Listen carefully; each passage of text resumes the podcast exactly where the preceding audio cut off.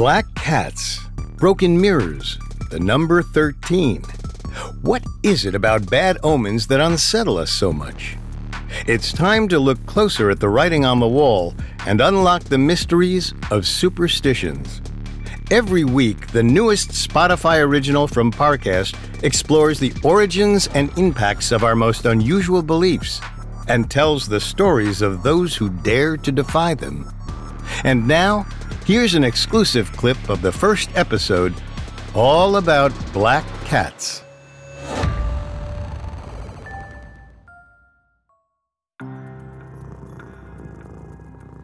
Black cats have been symbols of the occult since the dawn of English literature.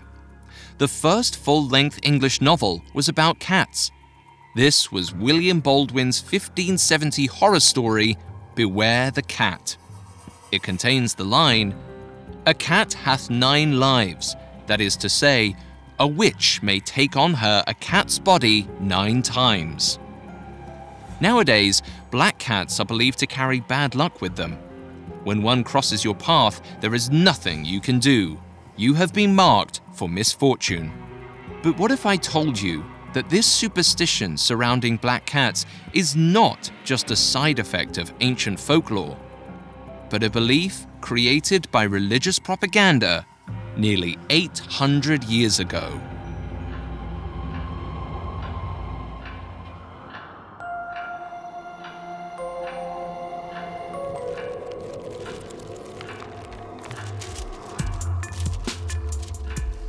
Hi everyone, I'm Alastair Murden, and this is Superstitions, the newest Spotify original from Parcast.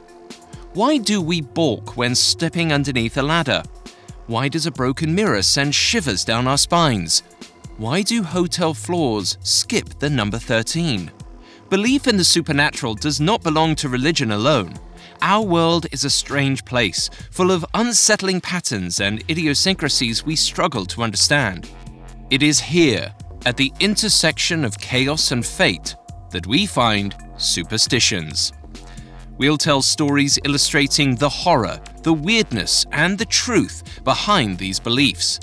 We'll explore how they began and what their continued existence says about the fragile human mind. Today, we'll begin our show with the most iconic of all superstitions, the black cat. Where does our cultural fear of black cats come from? And are they truly a harbinger of bad luck? A warning, this episode features dramatizations of bullying, violence, and ableism. Please exercise caution for children under 13. You can find episodes of Superstitions and all other Parcast originals for free on Spotify.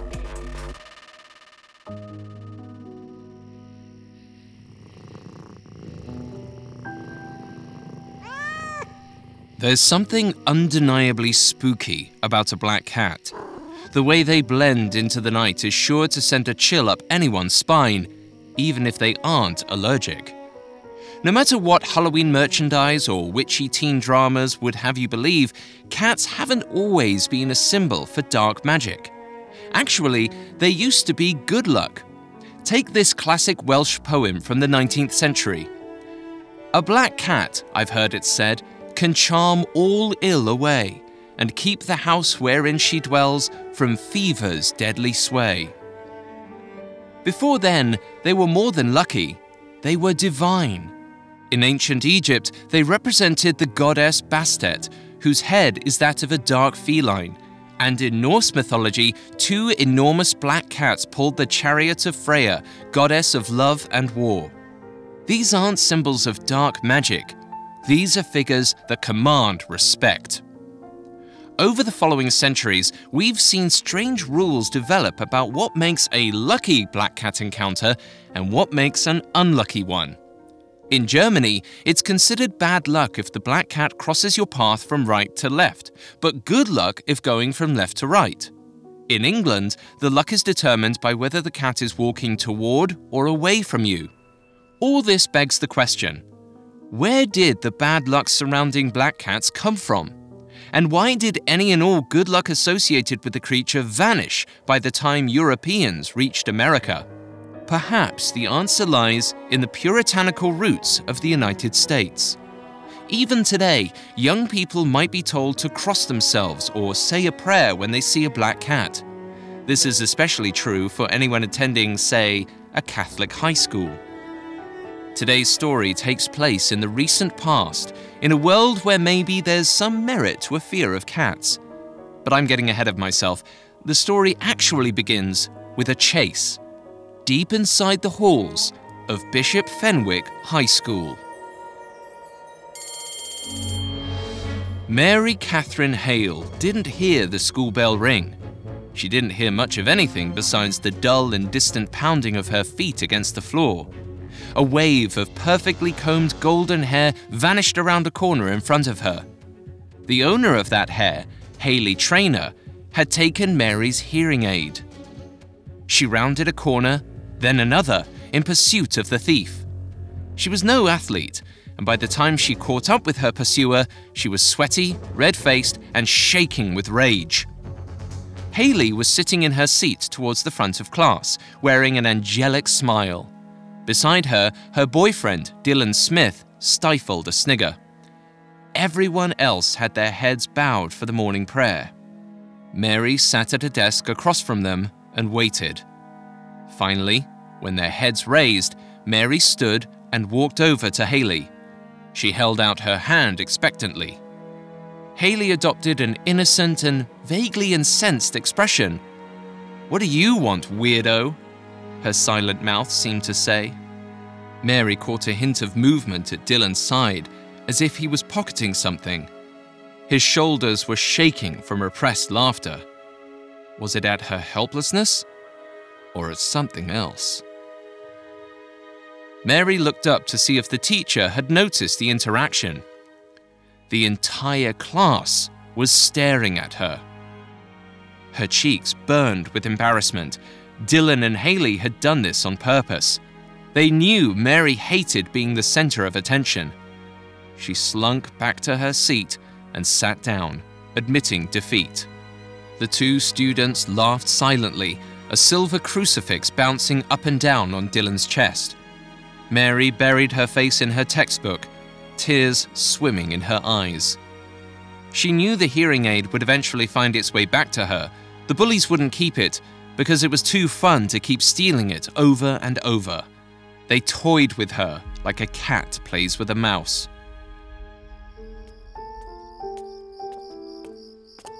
As expected, Mary got her hearing aid back by the end of the day after suffering through 6 classes taught by adults who never learned ASL. She took the long way home that night from the bus stop. She didn't want her father to see how miserable she looked. With each step, a vision of her tormentors returned to her mind. Haley, with her impeccable makeup and pearly white smile. Dylan, with his chiseled jaw and tousled hair. Flawless children of flawless parents, going to church every Sunday and serving as readers during school mass. Mary thought it was funny how exterior perfection often hid rotten hearts. The sun had completely set by then, the shadows growing longer and deeper all around them.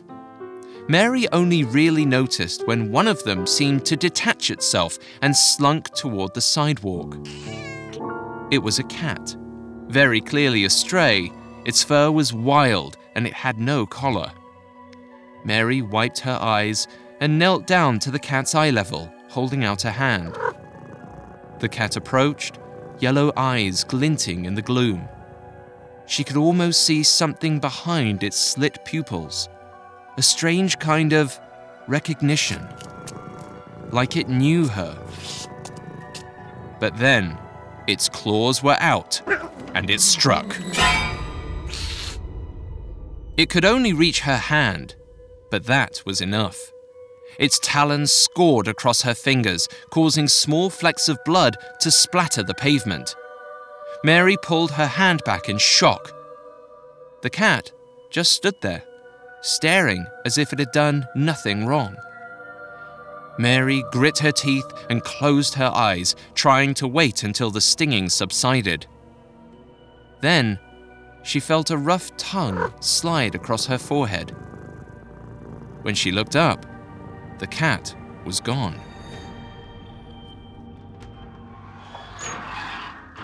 When Mary arrived home, she went right for the attic.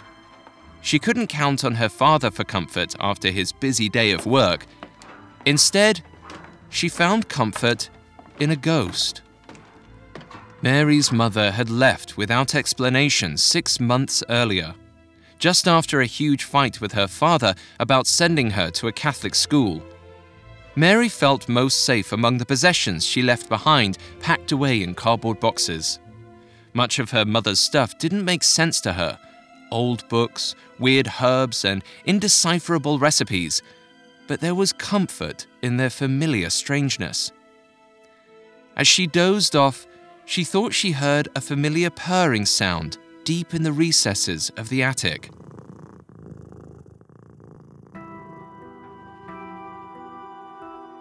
The next day at school promised to be another day of torment.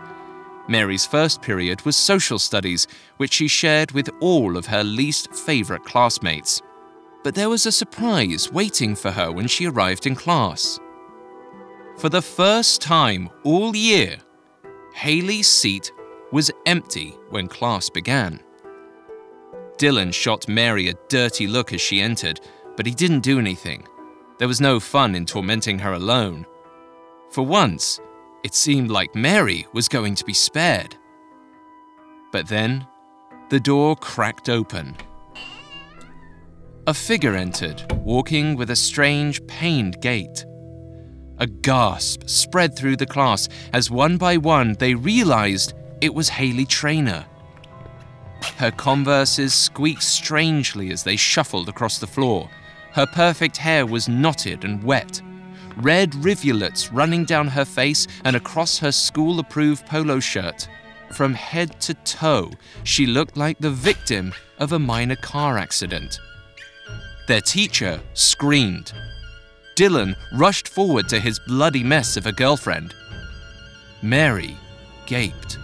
Haley ignored Dylan and shuffled straight for Mary's desk. She stared through her bloody hair at Mary, eyes burning with rage.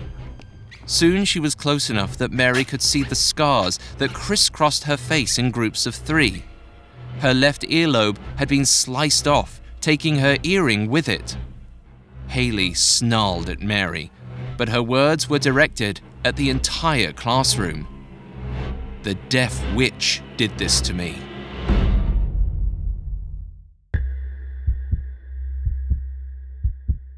To finish the episode, search Superstitions on Spotify or your favorite podcast app. Make sure to follow the series for more stories of ancient beliefs and modern-day practices that might just have the power to change our fates.